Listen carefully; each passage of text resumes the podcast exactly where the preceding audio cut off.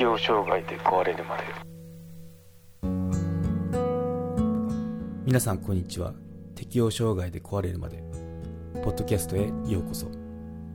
この番組はメンタルヘルスケアについて適応障害を経験した体験談を交え配信していく番組です。頑張りすぎない。気楽にいこうをモットーに人生100年時代を乗り切っていく術を皆さんと一緒に考えていけたらなと思います。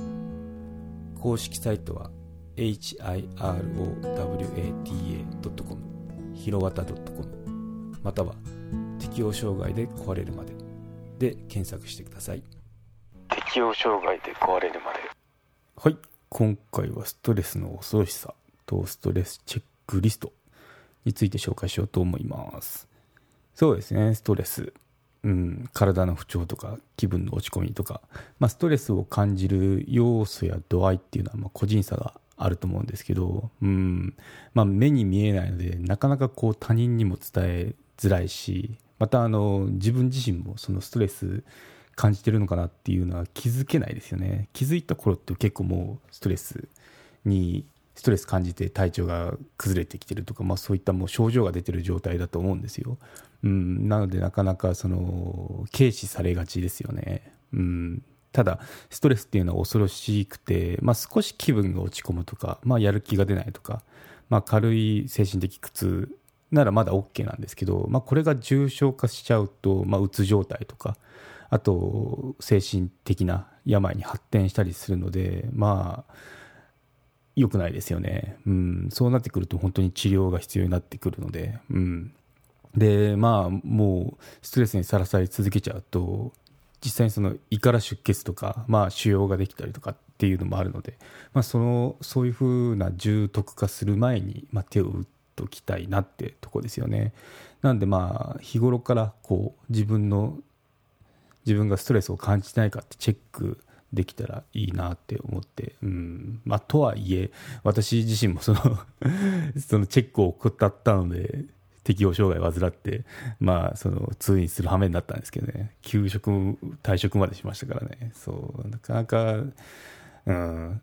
まあ、癖にはできたらいいんですけど難しいかなってとこもあるありますよね。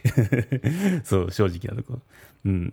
なんでまああのそうですね、まあ、放置するとあの重篤になっていくのでそれを前に気づきましょうねってことでちょっとあのストレスチェックっていうのをその何項目かな？15項目あげますのででまあイエスかノーかって感じですね、まあ、チェックイエスだったらチェックみたいな感じであのやってみてください。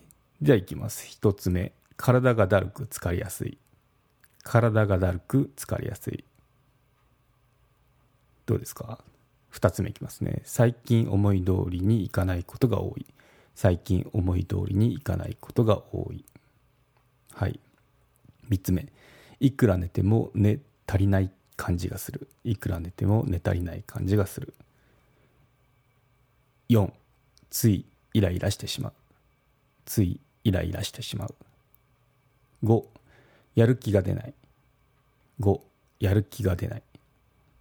6人と話すのが億。劫6人と話すのが億。劫7最近風邪をひきやすい。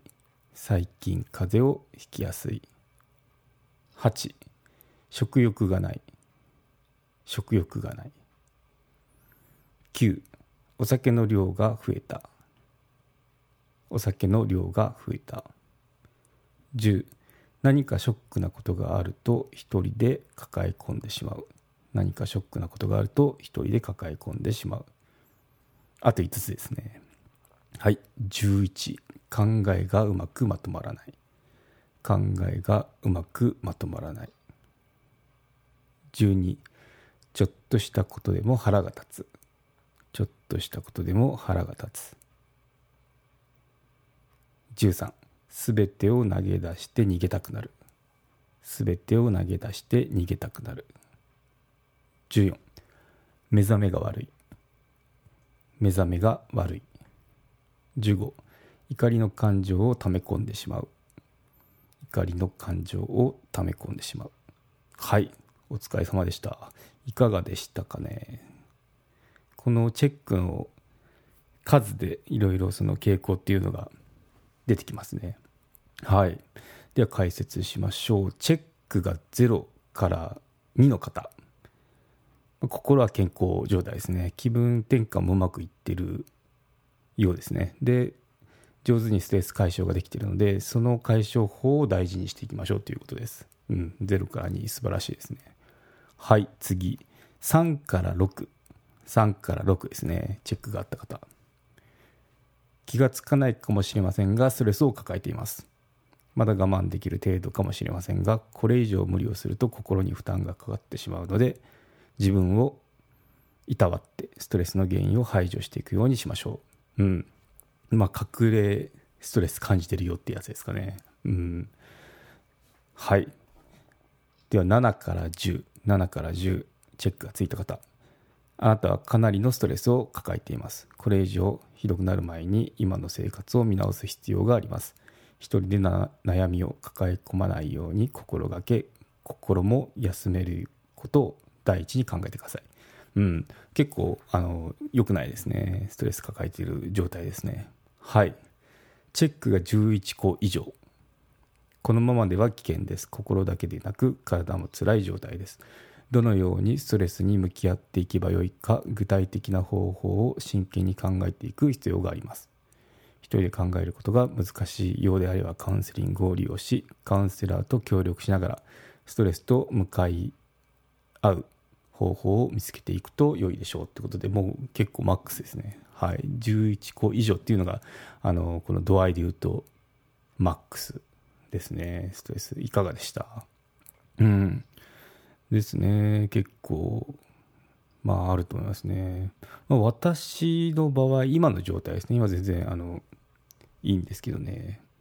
体がだるく疲れやすい。これも大丈夫ですね。最近戻りいかないことも多いまあ、ないですね。っていう感じでどんどん見ていくとうん。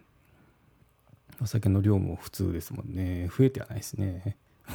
常に飲んでたら どうなんだって話もあるんですけどね、うん、ショックのことも一人で抱え込んでないですね。いろいろこう友達とかに行ったりして。うん。考えもまとめられますね。まあ結構頭すっきりしてきたんで大丈夫ですね。腹も立ちませんしっていうことでうん。ないですね。ゼロですね。はい。な感じでうん。今の状態はいい感じ。いい状態をキープしてますね。ただこれが適応障害だった時ってまあどうだったかなって思い起こしながら話するとまあだるかったですね。体だ適応障害で壊れるまで有料チャンネルのご案内をいたします。Apple のサービスが始まり次第有料版チャンネル適応障害で壊れるまでプレミアムが Apple Podcast で開始されます。デリケートな体のことですので全体公開ではお話ししきれない踏み込んだ話などを配信予定です。有料会員は無料版では一部公開されていたエピソード全編を聞くことができます。ご登録して応援いただけると励みになりますのでどうぞよろしくお願いします。